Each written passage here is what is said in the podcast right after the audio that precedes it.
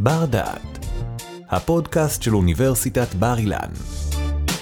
והפעם, מהו סיכול ממוקד ומהן הבעיות המשפטיות שהוא מעורר? דוקטור ניר שניידרמן מהפקולטה למדעי החברה מדבר על המחלוקת המשפטית הבינלאומית שמעוררים הסיכולים הממוקדים ועל התערבותו של בג"ץ בנושא. מראיינת שי קלוט.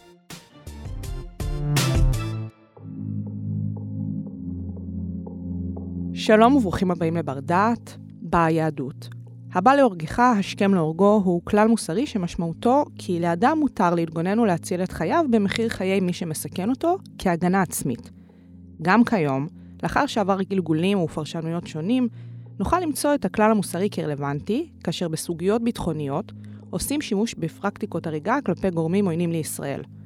אחת מהפרקטיקות הללו, שמושכת תשומת לב ושיח ער ביחס למוסריותה, ובאותה שעה גם חוקיותה, היא פרקטיקת הסיכול הממוקד.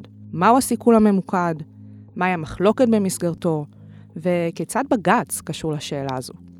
נמצא איתי כאן היום לדבר על סיכולים ממוקדים דוקטור ניר שניידרמן מהפקולטה למדעי החברה. היי ניר. שלום. האם זוהי המהות של סיכולים ממוקדים?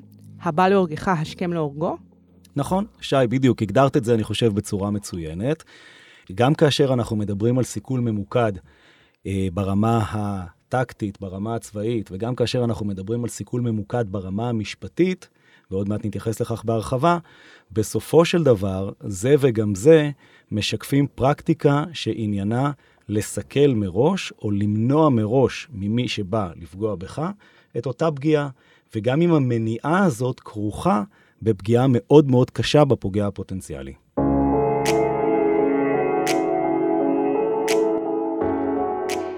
מהו סיכול ממוקד?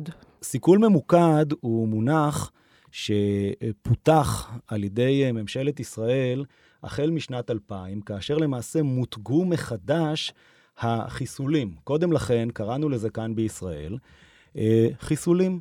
חוסלו אנשים שפעלו כטרוריסטים בכדי לפגוע במדינת ישראל, ובמסגרת איזשהו מיתוג מחדש שנעשה, שאגב, אין לו משמעות משפטית, אבל יש לו ככל הנראה משמעות תקשורתית שנחוצה הייתה באותה התקופה, אה, כונו או כונתה הפעילות הזאת פעילות של סיכול ממוקד.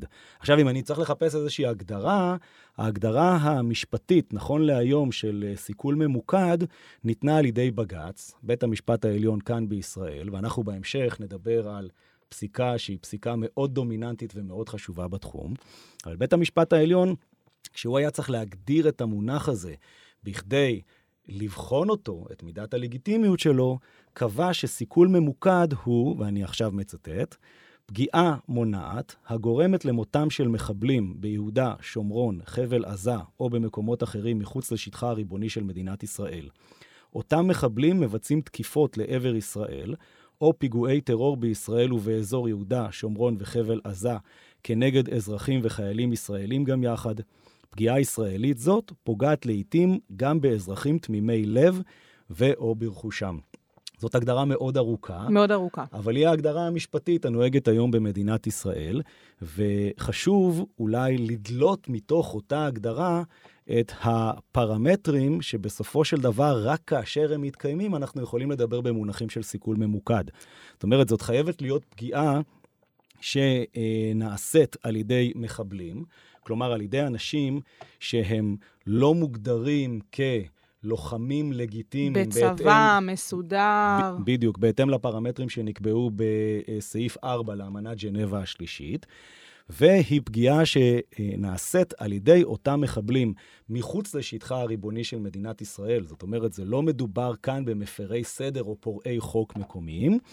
והפגיעה הזאת היא פגיעה שכאמור, היא לא לגיטימית על פי כללי המשפט הבינלאומי ועל פי כללי המשפט המקומי, ובמסגרת הניסיון למנוע אותה, אה, אה, נעשית פעולה כלפי אותם מחבלים שהיא פעולה מכוונת, שמטרתה להביא בסופו של דבר למותם, תוך הבנה שייתכן ויגרם גם איזשהו נזק שאנחנו אה, במשפט הבינלאומי מכנים אותו כנזק אגבי, לבלתי מעורבים ואולי גם לרכושם. שזה די משעשע, או אה, קצת בלתי מובן, כאשר באמת המושג נקרא סיכול ממוקד, אך לוקחים בחשבון נכון. שיכול להיות שהוא לא באמת יהיה ממוקד, שלעיתים אה, גם חפים מפשע ייפגעו במסגרתו. נכון, אבל המילה ממוקד מתייחסת לכך שאנחנו, כשאנחנו מבצעים סיכול שכזה, אנחנו ממקדים אותו בגורם מסוים שעונה על כל הקריטריונים שמניתי עכשיו. אנחנו מבינים שלא תמיד אה, לא תיגרם שום פגיעה לגורמים נוספים. זאת נקודת המוצא שלנו. אגב, כמו שנראה בהמשך, זאת גם נקודת המוצא של המשפט הבינלאומי ההומניטרי. ישנה הבנה שבלחימה נפגעים לעיתים חפים מפשע, וזה לא הופך את, ה, את אותה לחימה ללחימה שהיא לא לגיטימית, שהיא לא חוקית. אבל הסיכול הוא סיכול ממוקד, זאת אומרת, הוא מתמקד באדם או בקבוצת אנשים מסוימת. המטרה הראשונית היא מישהו ספציפי, נכון. יודעים להגיד שם, אה, ביחס אליו את המיקום, ולשם מכוונים. נכון, חד משמעית, ואם יורשה לי להרחיב מעט בעניין הזה, בכלל, על פי המשפט הבינלאומי ההומניטרי, אם אנחנו אה, אה, מסתכלים על הפרוטוקול הראשון לאמנות ז'נבה, שישראל אומנם איננה צד לו, אבל היא אה, נוהגת על פי הכללים המכונים הכללים המנהגיים שבו, שישראל מרגישה שהיא מחויבת בהם גם כן, ישנה באותו פרוטוקול אמירה ספציפית וברורה, שמטרה לגיטימית היא אך ורק מטרה צבאית, היא מטרה שאתה יודע מראש שהיא לא מטרה אזרחית, והיא כזו שעצם הפגיעה בה תצמיח איזשהו יתרון צבאי תוך כדי הלחימה. הצגת כי מי שקבע את ההגדרה הזאת הוא בית המשפט העליון. נכון. באיזה מובן זה מתיישב עם החוקיות של הדבר? לא צריך שבאמת המחוקק יקבע מהו סיכול ממוקד, או אולי אה, דרך הממשלה? אם אנחנו מסתכלים על איך הדברים עובדים בפועל, כאן בישראל או בארצות הברית, או באנגליה, או במדינות נוספות שמתמודדות עם סוגיה של לוחמים בלתי חוקיים, שאנחנו גם מכנים אותם אזרחים, כפי שאנחנו נדבר על כך בהמשך. ומדינות שצריכות להתמודד עם התופעה הזאת, והגיעו לכדי מסקנה שאין ברירה ובנסיבות מסוימות צריך לסכל את אותם אנשים, אף אחת מבין המדינות הללו לא חוקקה לכדי חוק שלה על ידי בית המחוקקים שלה, אם זה בישראל זו הכנסת, לא חוקקה איזשהו חוק שמסדיר פרקטיקה של סיכולים ממוקדים. לא נמצא את זה. מה בכל זאת? אז בישראל יש התנהלות מסוימת שצה"ל מפעיל אה, באישור היועץ המשפטי לממשלה, על בסיס אישורים מסוימים שנעשים במדרגים שגם הוצגו לבג"ץ. בארצות הברית למשל יש מה שנקרא Executive Order, יש uh, הנחיה נשיאותית שכמוה כתקנה במעמד גבוה מאוד של הרשות המבצעת, שמסדירה גם היא את הפעולה של הסיכולים הממוקדים, אגב מגדירה אותם באופן מאוד מאוד דומה לאופן שבו בג"ץ הגדיר בישראל מהו סיכול ממוקד.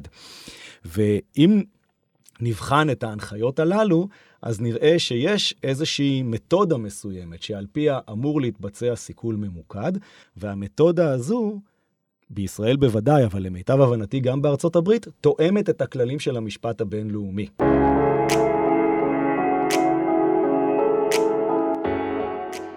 אנחנו חוזרים כל הזמן על העניין הזה של המשפט הבינלאומי. גם אנחנו מראים את החשיבות שלו בהקשר של איך בג"ץ פוסק, וגם בהקשר היותר רחב של מדינות אחרות שמבינות כיצד אה, לפעול ומהם הכללים. מהי המחלוקת הבינלאומית ביחס לשאלת הסיכולים הממוקדים? אוקיי. Okay. אז קודם כל, אנחנו באמת בוחנים את הכללים של מה מותר ומה אסור בסיכולים ממוקדים על פי המשפט הבינלאומי, כי כפי שציינתי קודם לכן, המדינות עצמן לא מחוקקות חוקים באמצעות אה, הפרלמנטים שלהם, באמצעות בתי המחוקקים שלהם, שמסדירים את העניין. מבחינת המשפט הבינלאומי, אז מדובר במשפט הבינלאומי ההומניטרי. שמכונה לפעמים גם אה, דיני העימות המזוין, או מכונה לפעמים גם דיני הלחימה. בכל מקום אנחנו נמצא כינוי שונה, אבל בסופו של דבר זה אותו קורפוס של חוקים וכללים שהתפתחו גם על דרך של מנהג, גם באמצעות אמנות האג מסוף המאה ה-19 ומתחילת המאה ה-20, אמנות ג'נבה, הפרוטוקולים הנוספים לאמנות ג'נבה. באמת איזשהו מכלול של דינים אה, ודיונים שביחד הפכו את הדבר הזה למשהו ממוסמך, עם נכון. כללים וחוקים, ומכווין את התחום הזה. נכון, בדיוק. ובאופן נקודתי, התחום של הסיכולים הממוקדים, ניתן למצוא הוראות שמתייחסות אליו בצורה מאוד מפורשת ומאוד מפורטת בפרוטוקול הראשון הנוסף לאמנות ג'נבה. עכשיו, כאן צריך לומר שישראל, כמו גם ארצות הברית, אמנם לא חתמה על הפרוטוקול הזה והיא לא צד לו במישרין, אבל היא מכירה בכך שחלק די נכבד מה... הוראות שקבועות באותו פרוטוקול קיבלו כבר מעמד מנהגי. ובמשפט הבינלאומי יש משמעות להוראה שקיבלה מעמד מנהגי. זאת אומרת שבמשך הרבה מאוד שנים מדינות רבות נוהגות על פיה, מתוך תחושה של מחויבות משפטית. גם אם הם לא חתומים לצד, והם לא צד לאמנה. נכון. ולכן, כאשר אה, אנחנו מדברים על הוראות הפרוטוקול הראשון לאמנות ז'נבה, יש בו הוראות מפורטות שאומרות את הדברים הבאים, וכאמור, מדינת ישראל חשה שהיא מחויבת לפעול על פי אותן הוראות, וגם בג"ץ נתן להן את אותה אה, גושפנקה במסגרת הפסיקה שלו, שהכשירה את ההתנהלות של ממשלת ישראל בהקשר הזה. אז מה בעצם אומר הדין הבינלאומי? לאחר שאמרנו את כל אלה, הדין הבינלאומי בעצם בא ואומר דבר כזה. קודם כל, ככלל, מותר בעת קונפליקט בינלאומי, אם יש איזשהו עימות, סכסוך מזוין בין מדינה לבין מדינה אחרת, או בין מדינה לבין ארגון טרור שפועל מחוץ לשטחה, ואני מדגיש, מחוץ לשטחה כלפיה, מותר, כל עוד נמשך העימות המזוין הזה, לפגוע בלוחמים של הצד השני. העימות הבינלאומי הזה יכול להימשך ימים בודדים, הוא יכול להימשך גם במשך uh, חודשים ושנים, וכל עוד הוא לא נפסק, למדינה יש זכות מבחינת דיני הלחימה לפגוע בלוחמים של הצד השני, בין שמדובר במדינה ובין שמדובר באיזשהו ארגון שהוא ארגון שעוין אותה. זה מאוד פשוט. השאלה מה קורה כאשר מדינה נלחמת בארגון מסוים שלא מקבל על עצמו את דיני הלחימה, שלא פועל על פי אמנות ג'נבה. מה שנקרא משחק לא פיירי. מה שנקרא בדיוק משחק שהוא לא מאוזן, מדינה שיש לה צבא שמקיים את דיני הלחימה במלואם, לפחות שואף לעשות את זה, גם אם פה ושם ישנן חריגות, הכלל הוא קיום דיני הלחימה, אל מול ארגון שמצהיר על עצמו בצורה מפורשת שהוא לא מקיים את דיני הלחימה, כי הוא יורה לעבר אזרחים, כי הוא משתמש באזרחים כמגינים אנושיים, כי הוא לא לובש מדים. אה, יש כל מיני באמת קריטריונים. אפשר לתת, אפשר לתת בדיוק גם אה, דוגמאות נוספות, אבל ברגע שנוצר מצב שכזה, כל הבחינה של מדיניות הסיכולים הממוקדים צריכה להיעשות על פי פרמטרים נוספים שנקבעו במשפט הבינלאומי אה, ההומניטרי. והפרמטר המרכזי, הייתי אומר, זה בעצם ההבנה שלנו את אותו פרוטוקול שיש לו מעמד מנהגי, שאומר שמותר לירות לעבר גורמים עוינים שכאלה, אנשים, בשר ודם, כל עוד הם נוטלים חלק ישיר בעימות המזוין שבין הארגון לבין מדינת ישראל. זאת אומרת, צריך להיות עימות מזוין בינלאומי, צריך שתהיה נטילה של חלק ישיר בעימות הזה, והייתי אומר, הנושא שתמיד נתון במחלוקת הוא מהו הכל עוד, מתי באמת נמשך העימות המזוין ואותו אדם נוטל בו חלק פעיל. הקריטריון של המתמשך הזה. בדיוק. אם שאלת קודם לכן לגבי מהי המחלוקת, אז הייתי אומר שבשורה התחתונה, אם אנחנו קופצים קדימה, בכל מה שקשור ל... אה, הבנה שגם אה, פעילים בארגון טרור יכולים להיחשב למטרות לגיטימיות, אין מחלוקת, לא בין ישראל לארצות הברית ולא בין ישראל וארצות הברית ולצורך העניין הוועדה של הצלב האדום. שהיא בדרך כלל הרבה יותר שמרנית בכל מה שקשור ליכולת לפגוע באנשים שלא נחשבים ללוחמים. או לצורך העניין, אין מחלוקת גם לגבי זה שברגע שיש פעולות שהן פעולות, מה שנקרא hostilities, פעולות עוינות, מותר לבצע את הפרקטיקה הזאת של סיכולים ממוקדים. איפה המחלוקת המרכזית? המחלוקת המרכזית היא במתי יחשב אותו אדם שהוא לא לוחם לגיטימי לכזה שנוטל חלק באותן פעולות. כאן בהקשר הזה אני ארחיב מעט ואומר שבעוד שהוועדה של הצלב האדום, שדנה בעניין חדשות לבקרים, סבורה, ובכל הפרסומים שלה, שיש להם מעמד לא מחייב במשפט הבינלאומי, אבל בהחלט אה, ניתן להם משקל, סבורה שרק כאשר אותו אדם בפועל יורה מרגמה לצורך העניין לעבר שטחה של מדינת ישראל, או בפועל מבצע פעולה לוחמתית אחרת, רק אז הוא מהווה מטרה לגיטימית לסיכול ממוקד, ולא בין לבין כאשר נניח הוא עושה את צרכיו, או ישן, או עושה גם באיזושהי פעילות לגיטימית. הגדרה מאוד מצומצמת. הגדרה הם רואים מאוד את זה מצומצמת. בצורה מאוד מאוד אה, נקודתית, אה, ובאמת מה שאמרנו, אם המחלוקת היא על ההמשכיות, אז הם מסתכלים על זה רק כאשר הוא עושה את אותה פעולה עוינת. בדיוק. ומנגד, אה, העמדה של ממשלת ישראל, כן, ושקיבלה גיבוי אה, אה, על ידי אה, בג"ץ בהחלטה שהוא נתן בעניין, אומרת שזה לא כך. זאת אומרת, יש מה שנקרא את תיאוריית הדלתות המסתובבות. אנחנו לא אה, ניתן לגיטימיות, או לא נכיר בלגיטימיות התנהלות כזאת שאומרת, אדם מסוים שלא נחשב ללוחם לגיטימי, בבוקר יורה באמצעות מרגמה לעבר אזרחים בתוך שטחה של מדינת ישראל, ואחר הצהריים נניח משמש כמורה, ולמחרת בבוקר שוב הולך ויורה באמצעות אותה מרגמה. כל עוד ההתנהלות היא התנהלות כזאת, גם בשעות אחר הצהריים, גם כאשר הוא משמש כמורה, אולי מורה זה לא דוגמה כל כך טובה, אבל גם כאשר נניח הוא אה, נמצא בודד באיזשהו מקום מסוים, זה בהחלט לגיטימי לראות אותו כמטרה צבאית ולכוון לעברו. אה, וכפי שאמרתי קודם לכן, זאת התפיסה של ממשלת ישראל. אגב, ממשלת ארצות הברית אוחזת בתפיסה משפטית דומה, והבג"ץ נתן אה, גושפנקה חוקית לתפיסה הזו.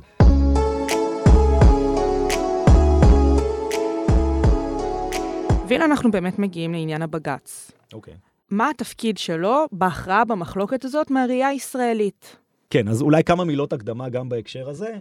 לומר שבעולם כולו, זולת מדינת ישראל, ישנו, אה, ישנה אה, הימנעות עקבית של בתי המשפט השונים מלהיכנס ולבחון סוגיות שקשורות בסיכולים ממוקדים. במובן מסוים, אי הידיעה פותרת אה, מעונש או משהו כזה. זאת אומרת, ההחלטה המשפטית לא לקבוע, אה, זה משהו שמוציא ראש קטן ופותר את המדינות האלה מלקיחת אחריות?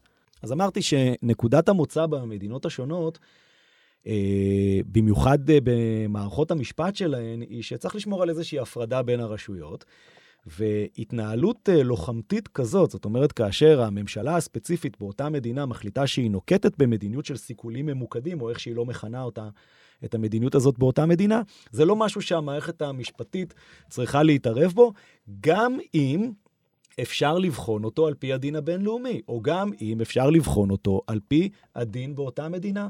בארצות הברית, בשנת 2010, אה, פנה אביו של אדם בשם אנואר אל-עלאקי, אה, שהיה אה, אזרח ארצות הברית, ובד בבד גם פעיל בכיר בארגון אל-קאעידה, וביקש מבית משפט פדרלי בוושינגטון לחייב את ה-CIA, את סוכנות הביון האמריקאית, להוציא את בנו מאותה רשימה של אנשים שמיועדים לחיסול.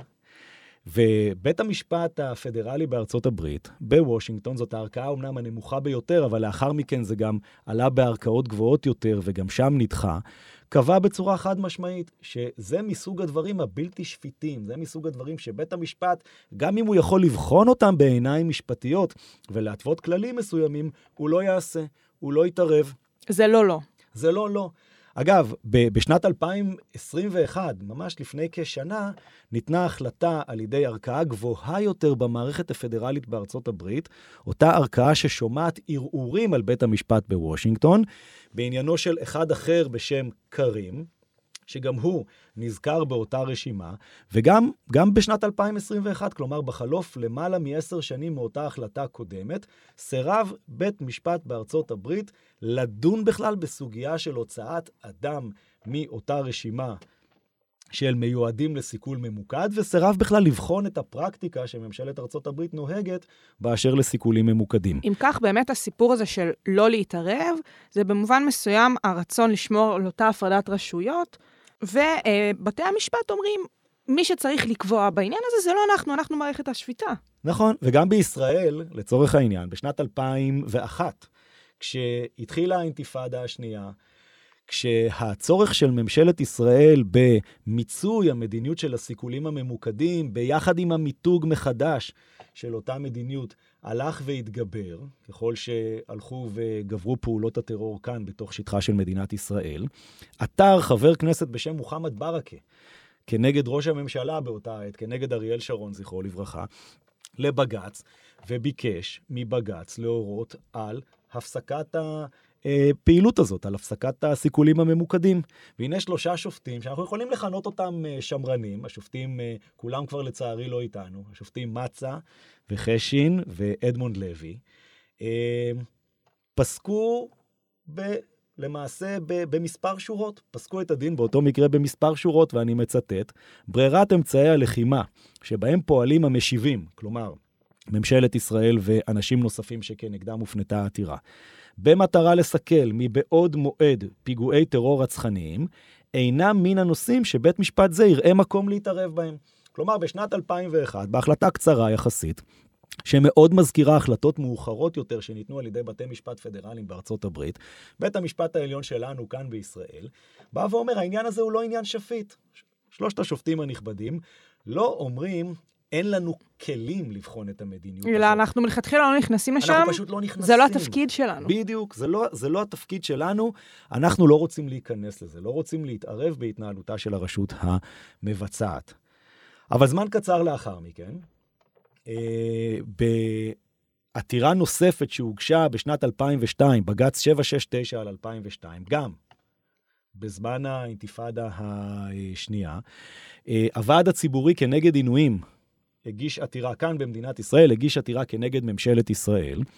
שוב, שמטרתה הייתה אה, להוביל לכך שיינתן צו שאוסר על המדיניות הזאת, שקובע שהמדיניות הזאת היא לא חוקית, ולכן צריך להפסיק אותה, או לחילופין, שצריך להתוות בה כללים ברורים, כי ממשלת ישראל לא עומדת באותם כללים, כפי שניתן אז במסגרת אותה עתירה.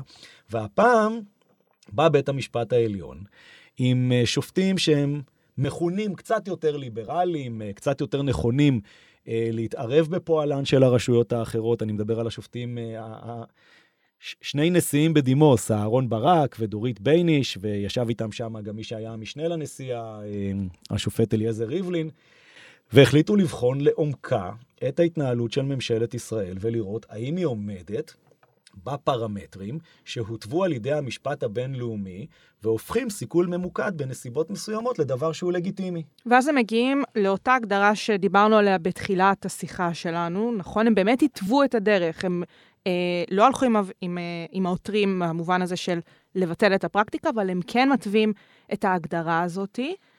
נכון. מה זה עושה? מה זה עושה? אז, אז קודם כל, אולי לפני מה זה עושה, בואי, אה, ברשותך, שי, כמה מילים לגבי ה... אה, כמה מילים בהתייחס לפסיקה עצמה. אז קודם כל, באו שלושה שופטים נכבדים בבית המשפט העליון הישראלי ואמרו שכאשר הם בוחנים את המשפט הבינלאומי ההומניטרי ואת אותם סעיפים מתוך הפרוטוקול הראשון לאמנת ג'נבה, הפרוטוקול הראשון הנוסף לאמנת ג'נבה, ואת האופן שבו הדברים התפתחו מבחינה מנהגית במשך השנים, מדיניות של סיכולים ממוקדים היא דבר לגיטימי. לגיטימי וחוקי. לגיטימי מכשירים וחוקי. מכשירים את זה. לגיטימי וחוקי, מכשירים את המדיניות הזאת, כאשר הם באים ואומרים, שככל שהדברים מתבצעים בהתאם לאמות המידה שאני מיד אפרט, אז אין עם זה בעיה מבחינה משפטית. עכשיו, מה הן אמות המידה? אז אמות המידה, שוב, בראש ובראשונה, הן אמות המידה הנגזרות מהמשפט הבינלאומי ההומניטרי. צריך שיהיה קונפליקט בינלאומי, כזה שהוא חוצה גבולות, בין ישראל לבין יריביה. צריך שיהיה מדובר באדם, באותו אדם שמבקשים לפגוע בו, שהוא אמנם לא לוחם חוקי, אבל הוא משתתף באיזושהי פעילות שהיא חלק ממעשה האיבה כנגד מדינת ישראל. וכל עוד הוא משתתף בפעילות הזאת, גם אם הדבר מוגדר בצורה רחבה יחסית, ובהתייחס לתקופות שהוא נח או עושה דברים אחרים, אז פגיעה בו היא פגיעה לגיטימית. אבל, ועל זה לא דיברנו עד עכשיו, הפגיעה היא פגיעה לגיטימית ככל ש...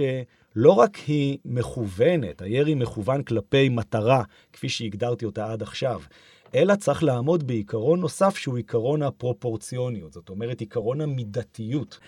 בכל מה שקשור לסיכול ממוקד, הנושא של המידתיות נבחן באופן הבא.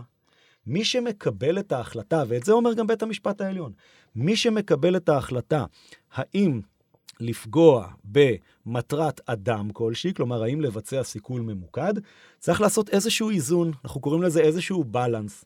איזון בין התועלת הצבאית שצפויה לצמוח כתוצאה מהפגיעה באותו אדם, אותו אדם שהוא זה שמהווה את המטרה, לא מדובר באדם חף מפשע. בוודאי.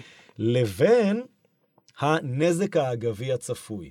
ואם הנזק האגבי הצפוי, כלומר הנזק שעשוי להיגרם לבלתי מעורבים, גם בחייהם, גם ברכושם, עולה על התועלת הצבאית שתופק כתוצאה מפגיעה ומסיכול של אותו אה, מחבל, טרוריסט, אז עמדנו גם בדרישת המידתיות. אם לא, מבטלים את הפעולה. הירי אסור, בדיוק. אם לא, אז הסיכול הממוקד אסור אה, באותו, אה, באותן נסיבות.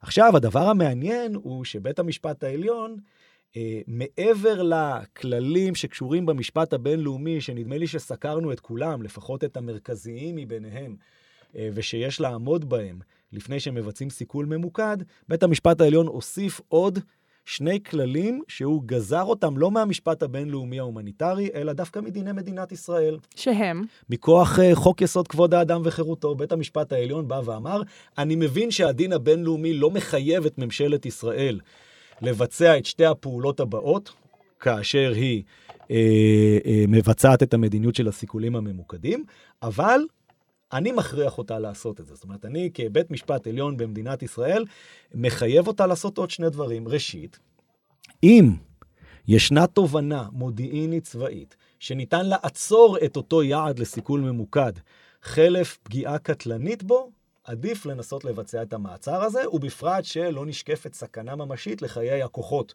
בשטח. אז זאת תוספת מהמשפט הישראלי. בשביל למנוע את הסיכול הממוקד במובן מסוים. בשביל, בשביל לצמצם אותו גם באמצעות אמות מידה שהן רלוונטיות למשפט הישראלי ולא רק למשפט הבינלאומי ההומניטרי. יותר בראיית מיקרו. יותר בראיית מיקרו, ודבר נוסף זה שהיה וחלילה במסגרת הסיכול הממוקד נפגעו גם חפים מפשע בחייהם, בבריאותם, אה, ברכושם, יש לבצע בדיעבד חקירה עצמאית. החקירה הזאת אמורה בעצם לבחון האם בנסיבות העניין נכון היה לבצע את אותו סיכול ממוקד. אותו האם... תחקיר.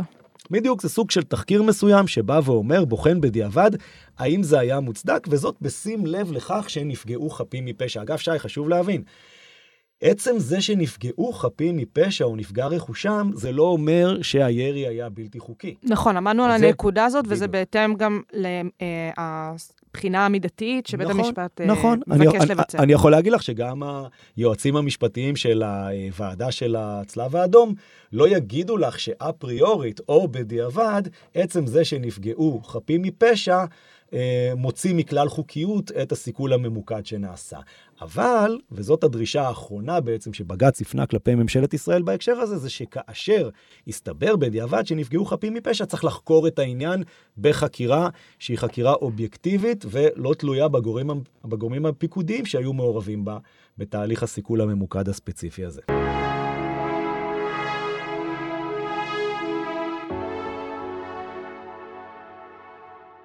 האם היום אנחנו יודעים uh, להסתכל בדיעבד, בהתאם לכללים והחוקים שבית המשפט העליון קבע באותו בג"ץ, באמת פועלים לפיהם? באמת כאשר uh, צה"ל צריך לבצע את אותם סיכולים ממוקדים, הוא עומד באותן uh, אמות מידה?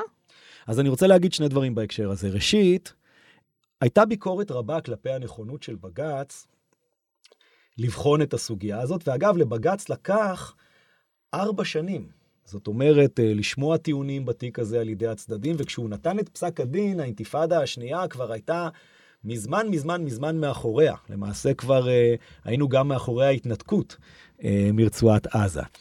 ודומני שמשך הזמן הזה מבטא את ההתלבטויות שהיו לבית המשפט העליון כאן במדינת ישראל, האם בכלל להיכנס לסוגיה.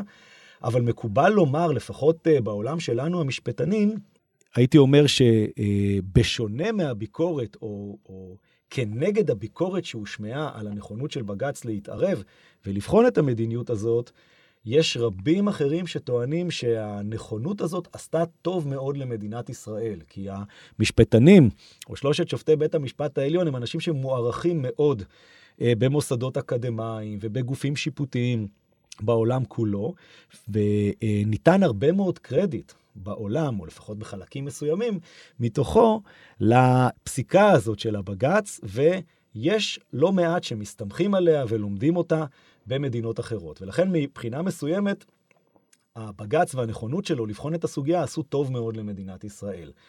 לגבי הנושא של היישום, אז היישום הוא יישום שנעשה בשטח כבר בסמוך לאחר פסיקת הבג"ץ. זאת אומרת, בשנים שלאחר פסיקת בית המשפט העליון, בא צה"ל והקים את מנגנון התחקור המטכ"לי, שבאמת מתחקר בצורה אובייקטיבית, לרוב באמצעות קצינים במילואים, שאין להם תלות במערכת ופחות חוששים אולי מפגיעה בקידום האישי, באמת מתחקר בצורה אובייקטיבית לחלוטין אה, אירועים שבהם נעשה סיכול ממוקד, או אגב, כוון הירי לעבר מטרה אחרת שהיא לא מטרת אדם, ונפגעו חפים מפשע בגופם או ברכושם. כשזה קורה, נעשית אה, אה, פעילות אה, או נעשית למעשה בדיקה אובייקטיבית, וכאשר הבדיקה מעלה חשש לביצוע הפרות של הדין הפלילי הבינלאומי, כלומר, מגלה חשש לכך שהסיכול הממוקד נעשה בניגוד לכללים שכבר דיברנו עליהם, הבחינה מופנית לפרקליט הצבאי הראשי, והרבה פעמים הוא מורה על פתיחה בחקירה של מצ"ח או על אה, בחינה אה, משמעתית של ההתנהלות של אותם גורמים שהיו מעורבים. כך נעשה לאחר אה, מבצע עופרת יצוקה. בשנת 2009, תחילת שנת 2009, כך נעשה גם לאחר מבצע עמוד ענן ולאחר מבצע צוק איתן, והדברים נבחנים בצורה אובייקטיבית ככל הניתן. וגם לזה יש משמעות, והמשמעות של הדבר הזה היא מאוד מאוד חשובה. כי אם סברנו בעבר, שחלקנו סברנו, שבית הדין הפלילי הבינלאומי בהאג יקבע שאין לו סמכות לדון בסוגיות שקשורות לקונפליקט הישראלי-פלסטיני, בגלל שישראל לא חברה אה, באמנת רומא, שמכוחה הוקם בית הדין הזה, ובגלל שהמקומות שבהם אה, נערך אותו קונפליקט על אדמה של, אה, אדמה שהסטטוס שלה הוא לא בדיוק ברור. מדינה, כן. הוא לא בדיוק ברור, ו, אה, ולא ברור גם מה המעמד של אה, פלסטין באו"ם, אז ניתנה לאחרונה החלטה, ואפשר לדבר עליה בהזדמנות אחרת, ניתנה לאחרונה החלטה של בית הדין הפלילי הבינלאומי בהאג, שאומרת שיש לו סמכות לדון בעניין הזה.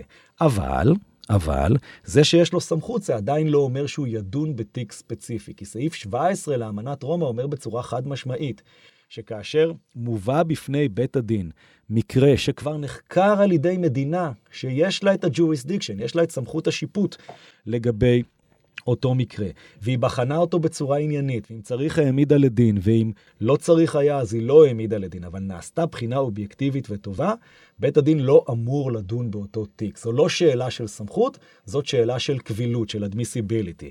ואני צופה, שוב, יכול להיות שאני אתבדה, אבל אני צופה שגם אם שאלת הסמכות כבר הוכרעה על ידי בית הדין, בהחלט ייתכן שבית הדין, כאשר הוא יתבקש לבחון התנהלות של גורמים ישראלים כאלה ואחרים במקרה מסוים, יבוא ויאמר, המקרה הזה כבר נבדק על ידי על רשויות בגץ, החקירה כן. האובייקטיביות במדינת ישראל שהוקמו בלי קשר להחלטת הבג"ץ או להחלטת הבג"ץ, ועל כן אני לא דן בתיק. סעיף 17 לאמנת רומא בהחלט יאפשר לו לקבל החלטה כזאת. זאת אומרת שהסיפור הזה של פסיקת בג"ץ בהקשר של סיכולים ממוקדים הרבה יותר גדול אה, מהנושא עצמו, מסיכולים ממוקדים, יש לו השלכות הרבה יותר רחבות, שמשפיעות בסופו של יום על עתידה של מדינת ישראל בבחינת הדין הבינלאומי. חד משמעית, שי, ואני לא חושב שאני יכולתי להגיד את זה טוב יותר ממך. תודה לך. דוקטור ניר שניידרמן, המון המון תודה על השיחה הזאת. בבקשה. תודה שהאזנתם לנו. באפליקציית בר דעת מחכים לכם עוד הרבה פודקאסטים מחכימים. אתם מוזמנים לצאת איתנו למסעות נוספים אל העבר ואל העתיד. בר דעת, אפליקציית הפודקאסטים של בר אילן, משפיעים על המחר, היום.